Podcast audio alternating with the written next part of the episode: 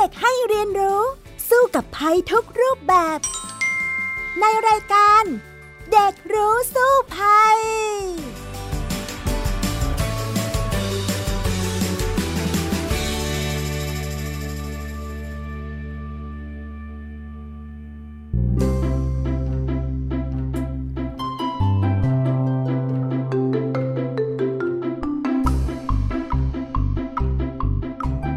วัสดีค่ะ คุณผู้ฟังคะพบกันอีกครั้งในรายการเด็กรู้สู้ภัยนะคะ ดิฉันดารินกำเนิดรัฐค่ะ วันนี้มาพร้อมน้องแท็ทีพบเกรียงปริญญากิจค่ะ สวัสดีค่ะสวัสดีครับค่ะ น้องแท็คะวันนี้มาเจอกันในสถานการณ์ที่ยังโควิด -19 ยังแพร่ระบาดเยอะอยู่นะ ใช่ครับ ดังนั้นวันนี้เสียงก็ยังคงเป็นเสียงที่เราใส่แมสอยู่นะคะ ดังนั้นอาจจะมีอุ้ยเล็กน้อยนะคะ คุณผู้ฟังคะแต่ว่าเพื่อความปลอดภัยค่ะ อ่าละสำหรับวันนี้สิ่งที่จะมาพูดคุยกันก็เป็นเรื่องราวเกี่ยวกับอันตรายที่อาจจะเกิดขึ้นในชีวิตใกล้ ๆ ตัวใช่ไหมคะแท็ครับผมใช่เลยครับ เป็นเรื่องอะไรคะ ก็เป็นเรื่องเกี่ยวกับการกินอีกแล้วครับพี่ดารินน้องแท็ชอบทานนะใช่ครับ การกินผักผลไม้ครับ แต่ผักผลไม้ผมไม่ค่อยกินเท่าไหร่นะครับทำไมล่ะคะอ๋อผมไม่ชอบกินผักครับ แต่ว่ากินได้แค่บางชนิดครับ เป็นผลไม้ผมก็ชอบกินครับ ยกเป็นทุเรียนครับผมไม่ชอบกินทุเรียนครับโอ้พี่ดารินชอบมากทุเรียนเนี่ยค่ะซึ่งตอนนี้ผมก็อยากที่จะสร้างภูมิคุ้มกันของตัวเองให้ปลอดภัยนะครับ ซึ่งผมว่าการกินผักผลไม้เนี่ยมันก็เป็นวิธีที่ดีปลอดภัยแล้วก็ถูกด้วยครับพี่ดารินอ่าใช่แล้วค่ะบ้านเราผลไม้เยอะแยะเลยนะคะน้องแท็ถูกต้องครับวันนี้ผมเลยอยากจะมาคุยกับพี่ดารินในเรื่องนี้ ซึ่งผมว่าพวกผักผลไม้อะไรพวกนี้ครับ มัน ก็น่าจะมีอันตรายนะครับ เพราะว่าบางครั้งก็จะมีสารเคมีสารตกค้างสารพิษต่าง ๆ ใช่ไหมครับพี่ดารินอืมใช่เลยละค่ะ ก็มีข่าวเยอะเหมือนกันนะ ที่เราพบสารเคมี แล้วก็สารพิษตกค้างในผักผลไม้นี่แหละค่ะ ถ้าอย่างนั้นเนี่ย เดี๋ยวไปคุยกันเลยก็แล้วกันนะคะ ในประเด็นเรื่องนี้ในช่วงรู้สู้ภัยค่ะ ช่วงรู้สู้ภัย วันนี้มาว่าด้วยเรื่องผักผลไม้ที่มีสารพิษตกค้างอยู่นะคะ ว่ายังไงคะน้องแท็เนี่ยทานผักผลไม้แล้วก็กลัวบ้างไหมสำหรับปัญหาเรื่องนี้โอ้ผมก็กลัวนะครับ เพราะว่าความจริงผมก็ชอบผลไม้อยู่หลาย ๆ อย่างนะครับ ผมว่ามันช่วยให้เรามีร่างกายที่ดีนะครับถามว่าผมกลัวไหมสารพวกนั้น ผมก็บอกว่า ผมก็กลัวนะ เพราะว่าผมไปศึกษาหาข้อมูลมาเขาก็บอกว่า มันมีผลเสียต่อร่างกายเยอะเลยสารพวกนั้นนะครับ ค่ะ น้องแท็ชอบทานผลไม้อะไรล่ะคะ ผมชอบทานองุ่นแอปเปิลอะไรพวกนี้ครับ ส้มก็ชอบทานครับ ค่ะ ชอบทานหลายอย่างเลยครับผมค่ะ แล้วทีนี้ผมสงสัยครับพี่ไรว่าผักผลไม้ต่างๆ เนี่ยมันสร้างภูมิคุ้มกันให้เรา แต่ถ้ามันมีสารตกค้างที่อยู่ในพืชผักนั้นๆอะค่ะมันจะก่อให้เกิดโรคอันตรายอะไรไหมครับพี่ไรนโอ้เยอะเลย อันดับแรกที่เราจะต้องคุยกัน อาจจะต้องไปดูผลการศึกษาเนาะปีที่แล้วเนี่ยมีการตรวจหา สารพิษตกค้างในผักผลไม้นี่แหละค่ะ แล้วก็มีผลออกมาน่าตกใจทีเดียวนะคะ เครือข่ายเตือนภัยสารเคมีกำจัดศัตรูพืชค่ะ เขามาเปิดเผยว่า ไปตรวจสอบผักผลไม้เมื่อปีที่แล้วนะ สุ่มตรวจไป 509 ตัวอย่างทั่วประเทศเลย เป็นผลไม้เนี่ย9อย่าง 9 อย่างนี้มีส้มโอ ส้มแมนดารินนำเข้า ลองกองน้อยหนา แก้วมังกร ฝรั่ง ส้มสายน้ำผึ้งผู้สาจีนแล้วก็องุ่นแดงนอกด้วยค่ะ แล้วเขาก็มีตรวจผักด้วย 18 ชนิดค่ะ ก็คือข้าวโพดหวาน มันฝรั่ง หน่อไม้ฝรั่ง กระเจี๊ยบเขียวแครอทถั่วฝักยาวบรอกโคลีหัวไชเท้าผักบุ้งมะระกะเพรากวางตุ้งผักชีมะเขือเทศผลเล็กๆนะคะน้าขึ้นช่ายพริกแดงแล้วก็พริกขี้หนูแล้วก็ เป็นของแห้งสองอย่างก็คือพริกแห้งกับเห็ดหอม ในพวกนี้นี่น้องแทดทานบ้างไหมอะเห็นบอกว่าไม่ค่อยชอบทานผัก ก็ทานบางอันครับ อย่างกะเพราผมก็พอทานได้นิดหน่อยครับบรอกโคลีทานไหมคะบรอกโคลีตอนเด็กชอบครับ ตอนนี้ผมผมเคยได้ยินมาว่ามันมีสารพิษที่มันค่อนข้างเยอะ แล้วตอนนั้นผมเป็นเด็กๆอยู่ ผมก็เลยไม่ค่อยกล้ากินเท่าไหร่ครับโอ้แล้วพริกล่ะคะทานบ้างไหมคะ โอ้พริกนะครับ ผมบอกเลยผมไม่ชอบครับ ไม่ชอบกินของเผ็ดครับ โอ้ไม่ทานเผ็ดนี้เองนะเอาล่ะ แต่คนไทยเราก็ชอบทานเผ็ดกันเยอะใช่ไหมอย่างนั้นเนี่ยต้องไปตรวจซะหน่อยสิว่า ในพริกเนี่ยมีสารพิษหรือเปล่า ซึ่งผลปรากฏว่าเอาล่ะเขาบอกว่าตรวจแล้วเจอไปมากถึงประมาณ 58.7%ค่ะ โอ้โห ก็มากกว่าครึ่งแล้วนะ ถ้าว่ากันจริง ๆ นะ แต่สิ่งที่น่าสนใจก็คืออะไรที่มีสารตกค้างมากที่สุด เอาเรื่องผักก่อน ผักก็คือมะเขือเทศผลเล็กค่ะ จริงเหรอครับ อ่า มะเขือเทศผลเล็กคืออะไรเช่นมะเขือเทศสีดาลูกเล็ก ๆ ที่เราใส่ส้มตำอ่ามะเขือเทศที่เราใส่ในสลัดอีกอ๋อใช่พวกนั้นด้วยเอออันนี้ต้องระวังนะคะ ถ้าเราล้างไม่ดีนี่มีสารพิษตกค้างอยู่นะคะ นอกจากนั้นแล้วที่พบมากที่สุดก็คือพริกขี้หนู ว้าว น่าตกใจไหมตกใจมากเลยเพราะว่าอาหารไทยแทบทุกอย่างใส่พริกทั้งนั้นแหละครับโอ้แต่ว่าพริกเนี่ยก็ไม่น่าจะ เป็นไปได้เลย เพราะว่ามันเผ็ดเนาะทำไมต้องฉีดสารพิษอีก แต่มีนะคะ แล้วก็พริกแดงก็เจอ ขึ้นช่ายคะน้า อันนี้เขาบอกว่าพบตกค้างเกินมาตรฐานทั้งหมดทุกตัวอย่างเลยร้อยเปอร์เซ็นต์โอ้โห ฟังแล้วอึ้งไหมล่ะ อึ้งเลยครับ โอ้โห เริ่มแบบไม่กล้ากินเลยครับ แต่มันก็มีประโยชน์เลยครับ ใช่ ดังนั้นเดี๋ยวต้องหาวิธีจัดการกับมันนะ แต่ทีนี้เขาบอกว่าตกค้างรองลงมา ก็จะเป็นกะเพราค่ะอ้าวงงไหมข้าวผัดกะเพรานี้ก็ทานกันประจำใช่ไหมประจำเลยครับอ่าเขาบอกว่าเจอไปสักประมาณ 81%จากตัวอย่างทั้งหมด ฉะนั้นเนี่ยโอ้โห เราคิดว่าเอ้ยกะเพราไม่น่าจะมีอะไรตกค้างมากใช่ไหมต้องล้างดีๆแล้วล่ะค่ะ แล้วก็อีกอย่างหนึ่งที่ตกค้างรองลงมาก็คือมะระค่ะ 62%มะระนี่มันขมนะ แล้วก็ไม่คิดว่าทำไมไม่น่าจะฉีดยาฆ่ามาแมลงอะไรกันเยอะแต่ว่าเยอะค่ะ แล้วอีกอย่างที่น่าตกใจคือผักบุ้ง 62%เหมือนกัน จริง ๆ ก็มีการปลูกในแปลงผักด้วยนะคะ ก็คิดว่าเกษตรกรก็คงจะฉีดพ่นไป แล้วก็มีอีกก็คือหัวไชเท้าเนี่ย 56%ค่ะ แล้วก็บรอกโคลีที่น้องแท็บอกว่าน่ากลัวสารพิษใช่ไหม50% โอ้โหก็มากเลย ก็เยอะแต่ว่าเอ น้อยกว่ามะเขือ น้อยกว่าพริกน่าตกใจตรงนี้แหละ อ่า แล้วรองลงมาอีกคือถั่วฝักยาว แครอทแครอทนี่ประมาณ 19%ค่ะ อะน้อยหน่อย กระเจี๊ยบเขียวสัก 6%แล้วก็หน่อไม้ฝรั่งสัก 6%เนาะส่วนถั่วฝักยาวเนี่ย 44%เลยนะ ฉะนั้นเนี่ยต้องระมัดระวังในการรับประทานผักเหล่านี้ แต่ว่าสิ่งที่ไม่พบการตกค้างที่เกินมาตรฐานก็คือมันฝรั่ง โอ้มันฝรั่งมันมันเราต้องปอกเปลือกอยู่แล้วใช่ไหมอ่าอาจจะช่วยได้ แล้วก็ข้าวโพดหวานค่ะข้าวโพดหวานเนี่ยเป็นฝักๆอ่า ไม่มีการตกค้างอะอันนี้ก็จะใจชื้นได้นิดนึงเนาะทีนี้มาถึงตาของผลไม้เอาละน้องแท็เชื่อไหมว่าอะงุ่นแดงนอก ตกค้างร้อยเปอร์เซ็นต์ไม่นะ ชอบมากเลยใช่ไหมคะ ชอบมากเลยครับ พี่ดารินก็ชอบ แต่ว่าพอเห็นผลการศึกษานี้แล้วคงคิดว่าจะต้องไปล้างให้ดีกว่าเดิมแล้วล่ะ อ่า เพราะว่าทานประจำเลยนะ แล้วก็พุทราจีนค่ะ เจอร้อยเปอร์เซ็นเหมือนกัน นอกจากนั้นก็คือส้มสายน้ำผึ้ง81%เปอร์เซ็นต์อันนี้ก็ทานประจำใช่ไหมใช่ครับ อ่า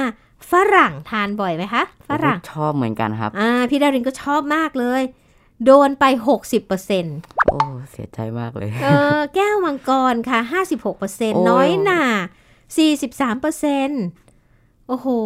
ชอบทั้งนั้นเลยครับ ในในสมองกำลังคิดว่าแล้วเราจะทานอะไรได้บ้างเนี่ย ใช่ไหมต้องเลยครับ อ่า แต่ที่พบตกค้างน้อยนะ อันนี้ดีหน่อยครับช่วยเกษตรกรได้หน่อยคือลองกอง 14%แล้วก็ส้มแมนดารินนำเข้า 13%ค่ะ และสิ่งที่ไม่เจอเลยไม่ไม่เกินมาตรฐานเลยคือส้มโอเป็นไปได้ว่าเขาเปลือกหนามั้งเนาะเออ แล้วเราก็ปอกกินแต่เนื้อข้างในเออ ก็น่าจะดีเดี๋ยวไปซื้อส้มโอมาทานกันดีกว่าอะไรเงี้ย อ่า ทีนี้มีของแห้งที่เขาไปตรวจด้วยก็คือเห็ดหอมแห้งกับพริกแห้ง ก็พบว่าการตกค้างในระดับไม่ปลอดภัยเนี่ย พบมากถึง 94%นะคะในเห็ดหอมแห้ง แล้วก็พริกแห้งเนี่ย88%ค่ะ โอ้โห อันนี้ยากแล้วจะไปล้างยังไงดีนะ ใช่เลยครับ แต่ว่าเห็ดหอมเนี่ยจะใช้ก็ต้องไปแช่น้ำใช่ไหม ดังนั้นเนี่ยพี่ดารินว่าคงจะต้องใช้พวกของที่สำหรับล้างผักอะ่ะ มาล้างเจ้าเห็ดหอมด้วยนะ เพราะว่าพบถึง 94%เลยสำหรับสารพิษตกค้างนะคะมากเลยครับ อืม แล้วสิ่งสำคัญก็คือเขาเนี่ยไปตรวจทั้งผักผลไม้ที่ซื้อในห้างแล้วก็ในตลาด ปรากฏว่าก็เจอตกค้างพอๆกันนั่นแหละค่ะ ไม่ว่าจะเป็นในห้างหรือว่าในตลาด ซึ่งอันนี้เนี่ยเราก็เครียดเหมือนกันเนาะแต่ที่จริงแล้วมันก็มามาจากเกษตรกรเดียวกันถูกไหมอ่าฉะนั้นแล้วเนี่ย มันก็คงจะต้องดูแล้วล่ะว่า เอ๊เราจะทำอย่างไรกับสารพิษที่มันตกค้างเยอะ ๆ อย่างนี้ แล้วก็จะต้องเลือกแล้วก็หาทางล้างให้มันดีกว่าเดิมที่เราเคยทำมานะคะน้องแทนโอ้โหแล้วอย่างนี้มันมีสารเคมีหรือว่าสารพิษสารตกค้างอะไรบ้างครับที่อยู่ในพวกนั้น โอ้โห อันนี้เนี่ยก็มีการสำรวจนะคะคว่ามีอะไรบ้างกระทรวงสาธารณสุขเนี่ยเขาก็ไปสำรวจมาค่ะ เขาบอกว่าสารพิษเนี่ยตัวหลักๆ จะมี 4 ตัวด้วยกันที่ตกค้างอยู่นะ แล้วก็พบด้วยว่าคนไทยเนี่ยป่วยจากพิษสารกำจัดศัตรูพืชเนี่ยปีละเกือบ 1,800 คน ซึ่งมีทั้งพิษแบบเฉียบพลัน อย่างเช่นคลื่นไส้อาเจียนเวียนหัว เป็นพิษเรื้อรัง เช่น เป็นโรคผิวหนังมะเร็ง โรคระบบประสาทนะคะ แล้วก็ผลเลือดของเกษตรกรไทยเนี่ยก็น่าเป็นห่วงค่ะ เพราะว่า พบว่ามีสารพิษอยู่ในเลือดของตัวเองน่ะกว่า 4 ล้านคนนะอ่าอันนี้เนี่ยก็คือไม่ว่าจะเป็นคนรับประทานหรือว่าเป็นคนที่ปลูกอะ่ะก็ต่างได้รับสารพิษเข้าไปอย่างเต็มๆเลย โดยที่สิ่งที่ตกค้างเนี่ยมักจะเป็นการใช้ยาฆ่ามาแมลงค่ะ เขาบอกว่า ประเทศไทยเนี่ยมีการใช้ยาฆ่ามาแมลงมากเป็นอันดับ 5 ของโลกนะยาฆ่าหญ้านี่ใช้มากเป็นอันดับ 4 ของโลกเลย มีหน้าแล้วว่าผักผลไม้ของเราเนี่ยเลยมีสารพิษเต็มไปหมดอ่าแล้วก็สารอะไรบ้างที่ปนเปื้อนที่น้องแทดถาม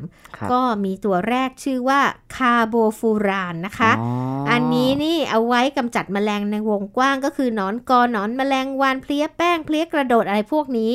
เขาชอบใช้ในนาข้าวพืชไร่อย่างเช่น ถั่วเหลืองข้าวโพดแตงโมแตงกวาอะไรแบบนี้ค่ะ แล้วก็พืชสวนอย่างเช่น กาแฟส้มมะพร้าว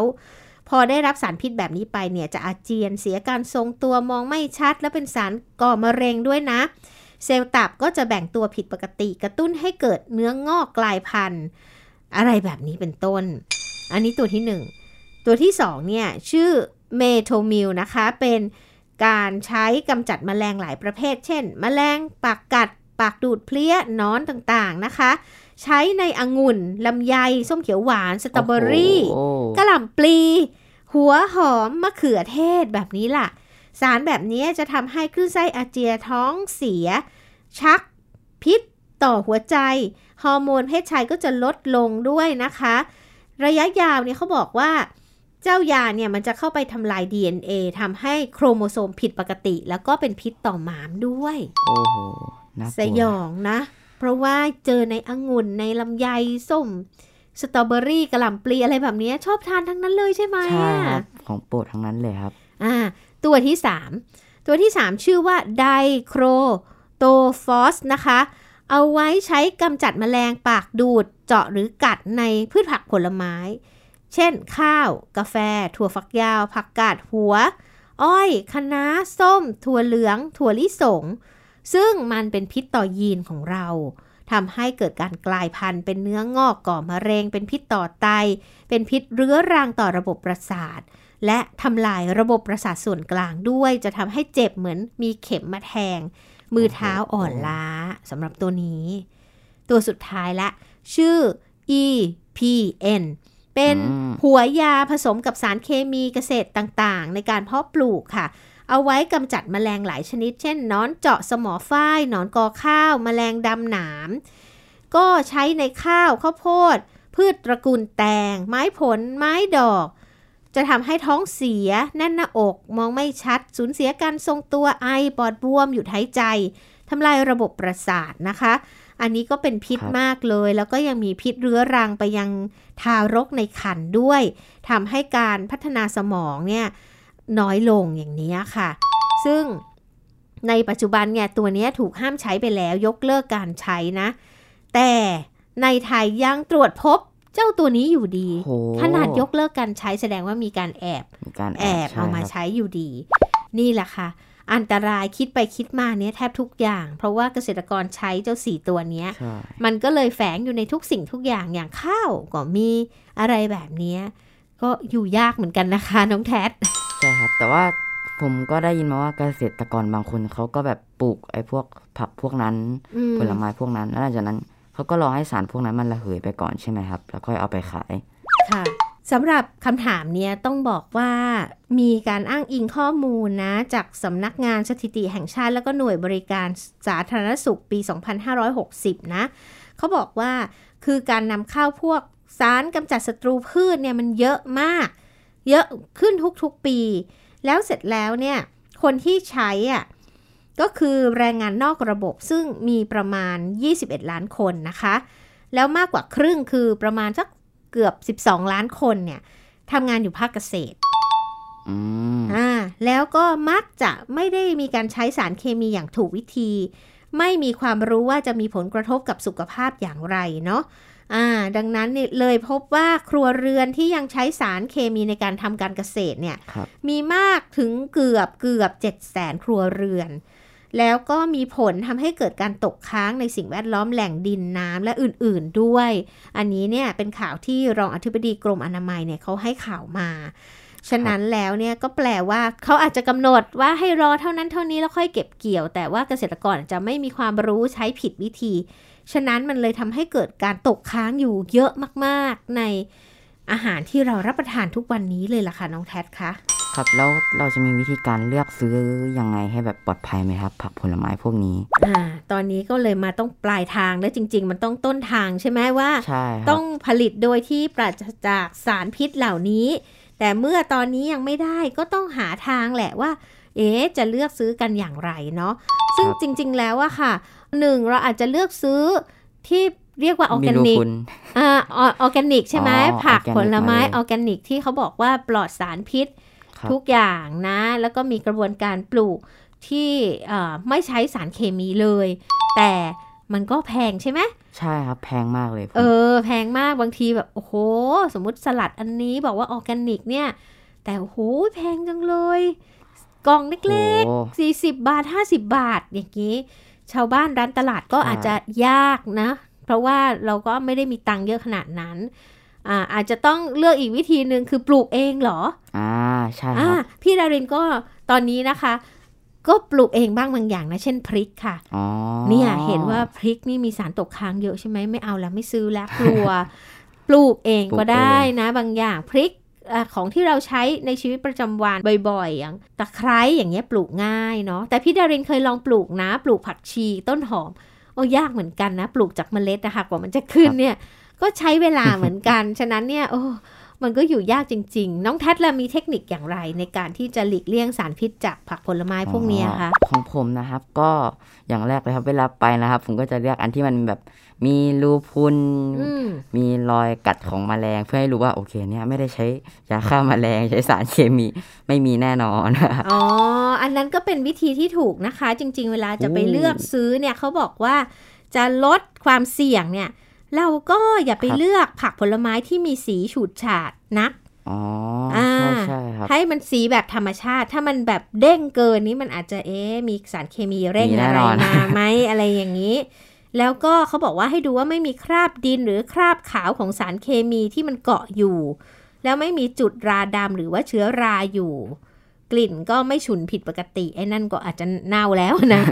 ได้ครับแล้วก็เลือกผักที่มีรูเจาะอ่าเหมือนอย่างที่น้องแท็บอกแหละมีรอยกัดของหนอนมาก คือถ้าหนอนมันกินได้แปลว่าเราก็กินได้ใช่ไหมใช่ครับเออไม่ต้องไปสวยมากนักหรอกค่ะ เอาที่ไม่สวยบ้างแต่ว่ามันปลอดภัยก็น่าจะดีกว่า หรือบางอย่างเนี่ยเจอหนอนบ้างมีแมลงเดินอยู่มั่ง อันนี้แหละก็แปลว่ามันโอเค เพราะว่ามันกินได้เรากินได้เนาะอ่าต่อไปค่ะ ถ้าเป็นผักผลไม้ในห้างเนี่ย ก็ให้ดูฉลากแล้วล่ะว่าฉลากเนี่ยเขาเขียนว่าผลิตที่ไหนประเภทออของการผลิตเป็นยังไง เป็นออร์แกนิกไหมอะไรแบบนี้ อันนี้ก็จะทำให้เรามั่นใจได้มากขึ้น นอกจากนั้นและให้เลือกซื้อผักผลไม้ตามฤดูกาลเพราะว่าเขาบอกว่า ถ้าปลูกนอกฤดูเนี่ยโอกาสที่จะเริญเติบโตเนี่ยมันอาจจะยากกว่า ดังนั้นต้องใช้ปุ๋ยใช้สารเคมีไปเร่ง อย่างนี้ก็อาจจะทำให้เราได้รับสารเคมีเข้าไปด้วยใช่ไหมคะ แล้วก็ให้เลือกซื้อผักพื้นบ้านที่ปลูกเองง่าย ๆ เนี่ย แต่ว่ามันก็อย่างข่าวเมื่อกี้ที่เราคุยกันเนาะมันก็มันก็มีทั้งนั้นเลยอะกระเพราพริก ผักชีผักบุ้งอะไรแบบนี้ลำบากใจ บางทีอาจจะต้องเลือก ที่จะปลูกเองบ้างไหมคะน้องแทนที่บ้านผมก็น้องชายของผมก็ปลูกเองอยู่ครับ แต่ก็บอกเลยครับว่าตายหมดเลยครับอ๋อปลูกอะไรบ้างล่ะคะปลูกกะเพราครับจำไม่ได้ว่าเคยปลูกพริกหรือเปล่า แต่ว่าส่วนใหญ่จำได้ว่าปลูกกะเพรานี่แหละครับ แล้วก็ลองเอามาทำผัดกะเพรากินกันครับ ก็รสชาติก็ใช้ได้ครับ แต่ว่าหลังจากนั้นมันก็ตายไปเลยครับ อ๋อ แต่กะเพราอะเป็นผักล้มลุก ฉะนั้นเนี่ยเราก็ปลูกใหม่ได้ค่ะ ก็จริง ๆ เอา กิ่งมาปักชำนี่ก็ใช้ได้แล้วนะ เป็นกะเพราบ้าง โหระพาบ้างอะไรแบบนี้ ก็ดีเหมือนกัน พริกนี้พี่ดารินก็ใช้วิธีว่าไปซื้อเป็นต้นมาเลยขี้เกียจรอเพาะมาเล็กใช่ไหมอ่า แล้วก็เราก็ปลูกจนเขาออกดอกออกเม็ดมา เออ เราก็มาเก็บกินเองได้ อันนี้ก็จะช่วยได้เนาะแล้วก็อีกคำแนะนำหนึ่งนะเขาบอกว่าอย่าไปซื้อผักชนิดใดชนิดหนึ่งมากินเป็นประจำค่ะ เพราะว่า มันอาจจะมีสารพิษตกค้างใช่ไหมเราก็สับเปลี่ยนชนิดบ้างอย่างเงี้ยมันก็จะได้คุณค่าทางโภชนาการครบถ้วน แล้วก็หลีกเลี่ยงการได้รับสารพิษสะสมด้วย แล้วก็ให้เลือกบริโภคผักแล้วก็ผลไม้ที่ได้รับการรับรองจากทางราชการ เช่นมาจากตลาดผักผลไม้เกษตรอินทรีย์อะไรแบบเนี้ย ก็จะทำให้เรามั่นใจได้มากขึ้นนะคะน้องแทสอ่าอย่างนี้เวลาที่แบบผมไปเข้าห้างแล้วไปซื้ออาหารมาครับ ผมก็เห็นว่าแบบผักเป็นส่วนประกอบอยู่ทั้งหมดเลยครับ ในจานที่ผมไปซื้อมากิน อย่างนี้แสดงว่าในอาหารต่างๆ ที่เรากินไปเนี่ย มันมีพวกสารพิษสารเคมีด้วยไหมครับ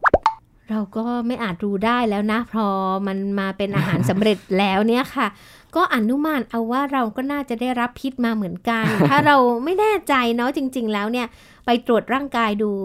เจาะเลือดตรวจดูเนี่ยก็จะรู้เลย ซึ่งพี่ดารินเองก็ยังกลัวตัวเองเลยว่า เอ ถ้าฉันไปเจาะดูเนี่ยจะพบเยอะหรือเปล่านะ เพราะว่าอชอบทานผักผลไม้ใช่ไหมบางทีถ้าเราล้างไม่ดีพออะไรอย่างเงี้ยค่ะ แล้วก็ เลือกรับประทานไปเยอะๆเข้าเนี่ย มันก็จะทำให้เราได้รับสารพิษเยอะหรือเปล่านะ ในตรงนี้ค่ะ พี่ดารินครับแล้วอย่างนี้ถ้าเรากินผักผลไม้พวกนี้ไปเยอะแล้วมันมีสารพิษ แล้วเราจะทำยังไงครับ หมายถึงมีอาการอะไรที่เกิดขึ้นได้บ้างครับอ่าก็อย่างที่เราเล่าไปแล้วว่าเจ้าพวกสารเคมีพวกนั้นเนี่ยมันอาจจะทำให้เราเริ่มจากท้องเสียก่อน คลื่นไส้อาเจียนในนี้ก็น่าสังเกตแล้วเอ๊ะเราทานอะไรไป แล้วทำให้เรามีอาการเหล่านั้นเนาะอ่าแต่ทีนี้เนี่ยถ้าเราเริ่มมีอาการไอบ้างท้องเสียแน่นหน้าอกมองไม่ชัด เดินเอียงอะไรแบบนี้ก็ต้องไปหาหมอแล้วค่ะ ไปตรวจดูหรือมีชาบ้างตามมือเท้าต่างๆ อะไรแบบนี้ก็อาจจะมีสาเหตุมาจากสารพิษที่เราได้รับก็ได้ แล้วส่วนหนึ่งเนี่ยที่เราไม่รู้เลยก็คือว่ามันสะสมด้วย แล้วอาจจะก่อเป็นมะเร็งได้ อันนี้ก็อันตรายพอสมควรเหมือนกันนะ ฉะนั้นแล้วเนี่ยเราไม่สามารถมองเห็นได้เลยว่า เอ๊ร่างกายของเราเนี่ยรับสารพิษไปมากน้อยแค่ไหน ก็ต้องพยายามหลีกเลี่ยงก็แล้วการหลีกเลี่ยงสิ่งที่เป็นอันตรายแบบนี้ แล้วก็บางอย่างที่เราทราบแล้วแหละว่าเออมีสารตกค้างเยอะ ถ้าเราจะทานเราก็คงจะต้องล้างให้เยอะเป็นพิเศษเหมือนกัน ซึ่ง ก็มีวิธีการที่จะรอดได้เหมือนกันนะคะ ด้วยการล้างให้ถูกวิธีแล้วก็มีหลายวิธีด้วย เดี๋ยวไปคุยกันเลยในช่วงต่อไปค่ะรู้แล้วรอดค่ะ ช่วง รู้แล้วรอด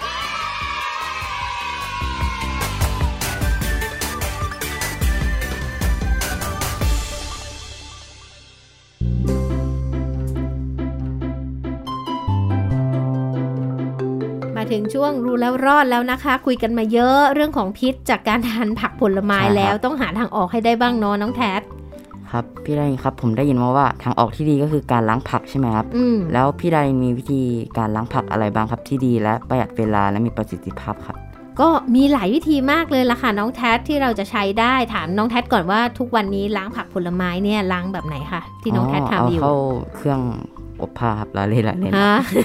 เอาเข้าเครื่องซักผ้าให้มันสะอาดไม่ใช่แหละลาเล่นครับ ผมเอาเอามาล้างน้ำเกลือครับล้างกับน้ำเกลืออ่าใช่ครับ หรือบางครั้งถ้าผมทำเมนูผักอะไรพวกนี้ผมก็มาต้มเลย แต่ว่าเอาเอามาล้างกับน้ำเกลือก่อนแล้วก็แบบเปิดน้ำให้น้ำมันผ่านอะไรเงี้ยครับค่ะเอาล่ะ ถ้าอย่างนั้นเนี่ยเดี๋ยวเรามาดูกันว่าวิธีไหนเนี่ยจะล้างออกได้มากที่สุดนะอ่า มีวิธีแรกเลยล้างน้ำเปล่าธรรมดาเนี่ยแหละอย่างที่น้องแทดบอกนะคะ แล้วก็ใช้น้ำยาล้างผักด้วยอะจะลดสารพิษได้ไม่น้อยกว่า 25%นะวิธีนี้ก็ยังเยอะก็ยังลดไปนิดเดียวไหม25%อะถ้าแช่ผักผลไม้ในด่างทับทิมค่ะสักประมาณ 20-30 เกล็ด อันนี้ลดได้ 40%อ่าถ้าแช่นะ โอเค ถ้าล้างแบบน้ำไหลผ่าน เอามือช่วยคลี่ๆใบผักด้วยนะ สัก 2 นาที คือวิธีนี้คือน้ำไหลผ่านต้องนาน 2 นาทีเปลืองน้ำบ้างไม่เป็นไร แต่มันล้างออกไปแล้ว 60%อ่าซึ่งพี่ดารินบอกเลยเคล็ดลับพี่ดารินคืออันแรกเลยเอาน้ำไหลผ่านก่อน 2 นาทีก่อนเหมือนกันเลยครับ แล้วทำวิธีต่อไปอะถ้าสมมุติว่าใช้เกลือ ก็ให้เอาเกลือป่นประมาณ 1 ช้อนโต๊ะละลายน้ำปกติประมาณ 4 ลิตร แช่ไว้ 10 นาที แล้วค่อยล้างออกด้วยน้ำสะอาด แบบนี้เนี่ยก็จะลดได้ประมาณ 27-38%ซึ่งอ่านลงมาบวกกันน้ำไหลผ่านไปแล้วมันออกไปสัก 60%แล้วก็ มาแช่น้ำเกลืออีกก็น่าจะได้อีกสักประมาณ 27-38%เนาะอะอันนี้เป็นวิธีหนึ่ง แต่ที่พี่ดารินทำบ่อยๆเลยนะคะ แล้วก็เป็นวิธีที่พี่ดารินเคยเห็นที่โรงพยาบาลใช้ในการล้างผักผลไม้ในการทำอาหารในโรงพยาบาล แล้วพี่ดารินก็ถามคุณหมอด้วยว่าเออวิธีนี้มันดีเหรอ มันช่วยเหรอ คุณหมอบอกใช่ช่วยได้มาก นั่นก็คือการใช้ผงฟูค่ะ หรือเรียกว่าเบกกิ้งโซดาก็คือให้ผสมนะเจ้าเบกกิ้งโซดาหรือผงฟูเนี่ยไป 1 ช้อนโต๊ะ ในน้ำหนึ่งกะละมัง แล้วแช่ไปเลย 15 นาที แล้วค่อยไปล้างออกทำแบบนี้ลดได้ 80-95%ฉะนั้นเนี่ยที่บ้านพี่ดารินนะจะมีเจ้าเบกกิ้งโซดาเนี่ยติดบ้านไว้ตลอดเวลา แล้วก็เอามาคอยหยอดนี่แหละล้างผักผลไม้ทุกอย่าง เพราะว่าต้องการล้างให้มากที่สุดเท่าที่จะทำได้ ฉะนั้นเนี่ยแนะนำนะคะว่าวิธีที่น่าจะดีคือน้ำไหลผ่านก่อน ไปสักรอบหนึ่งสองนาทีใช่ไหมแล้วเสร็จแล้วเอาไปแช่อีก 15 นาทีอย่างต่ำกับเบกกิ้งโซดาตัวนี้จะช่วยได้มากออกไปถึง 95%ได้ อย่างนี้ก็จะมั่นใจได้หน่อยว่าสิ่งที่เราทานไปเนี่ยไม่ได้มีสารพิษเยอะนัก แต่ก็มีอีกวิธีหนึ่งเหมือนกันที่น่าจะช่วยได้มากทีเดียวนั่นก็คือการปอกเปลือกค่ะ อย่างเช่นถ้าหากว่าเรามีผลไม้หรือผักอะผักเนี่ยถ้าเป็นผักใบที่เป็นหัว เช่นกระหล่ำปลีอ่าหรือว่าผักกัดขาวใช่ไหม เราปอกเปลือกที่อยู่ข้างนอกอะทิ้งไปสักหน่อยอ่ามันก็จะลดแล้วเพราะว่าส่วนใหญ่มันจะเกาะอยู่ข้างนอกอ่าแล้วเราก็มาล้างด้วยวิธีที่บอกไปแล้วเนี่ย มันก็น่าจะช่วยได้มาก ถ้าเป็นผลไม้เนี่ยนะ ก็ปอกเปลือกทิ้งใช่ไหมสมมุติแอปเปิลหรืออะไรอ่าองุ่นองุ่นจะปอกไหมก็ไม่ปอกใช่ไหมปอกไม่อาจจะต้องแช่เยอะๆหน่อยองุ่นแต่ว่าเขาบอกว่าการปอกเปลือกเนี่ยล้างสารพิษได้มากถึง 72%เลย ปอกเสร็จแล้วนะ ให้ไปล้างอีกทีนึง อีกสัก 10 นาที 15 นาที อันนี้เนี่ยก็จะปลอดภัยหายห่วงได้ แต่ที่สำคัญสุดท้ายก่อนจากกันไป น้ำยาล้างผักรู้ไหมว่ามันลดสารพิษได้ 25-70%เท่านั้นเองอ่าก็ก็เยอะแหละ แต่ว่าก็ยังน้อยกว่าผงฟูหรือว่าเบกกิ้งโซดา ฉะนั้นวันนี้รีบกลับไปซื้อเอาไปติดบ้านไว้นะคะน้องแท็จริงที่สุดครับ แล้วสุดท้ายนะก่อนจากกันไปนะคะ มีฝากอีกอย่างหนึ่งที่สมมุติว่าเราหาผงฟูไม่ได้จริง ๆ ในบ้านทำไง ถ้าเป็นน้ำยาล้างขวดนมเนี่ยเขาบอกว่าใช้ได้เหมือนกัน ลดสารพิษได้มากกว่า 95%เหมือนกัน เท่า ๆกับผงฟูเลย โดยใช้น้ำยาล้างขวดนมเนี่ยผสมน้ำเนี่ยค่ะประมาณ 4-5 ลิตร ต่อน้ำยาสักประมาณครึ่งช้อนชา ตัวนี้ล้างผักได้ดีแล้วเราก็ถูๆมันหน่อยนะ ที่ใบมันอะไรแบบนี้ลดได้เท่า ๆกับเบกกิ้งโซดา ฉะนั้นเนี่ยมีติดบ้านไว้นะคะ ไม่ว่าจะเป็นเบกกิ้งโซดาหรือว่าน้ำยาล้างขวดนม อันนี้ก็จะช่วยได้ค่ะ โอเค น้องแทจะเตรียมตัวหรือยังคะสำหรับการล้างผักในตอนนี้โอ้พอกลับบ้านไปนะครับจะรีบไป ทำตามที่พี่ดารินบอกเลยครับ การล้างผักครับ เพราะมันเป็นสิ่งที่สำคัญมาก ๆ เลยครับอ่าผักผลไม้ของเราก็จะสะอาดและปลอดภัยนะคะสำหรับวันนี้หมดเวลาแล้วสำหรับรายการเด็กรู้สู้ภัย พี่ดารินและน้องแทลาไปก่อน สวัสดีค่ะ สวัสดีครับ ติดตามรายการได้ที่ www.thaipbspodcast.com แอปพลิเคชัน Thai PBS Podcast หรือฟังผ่านแอปพลิเคชัน Podcast ของ iOS Google Podcast Android Podbean SoundCloud และ Spotify ติดตามความเคลื่อนไหวของรายการและแสดงความคิดเห็น โดยกดถูกใจที่ facebook.com/thaipbspodcast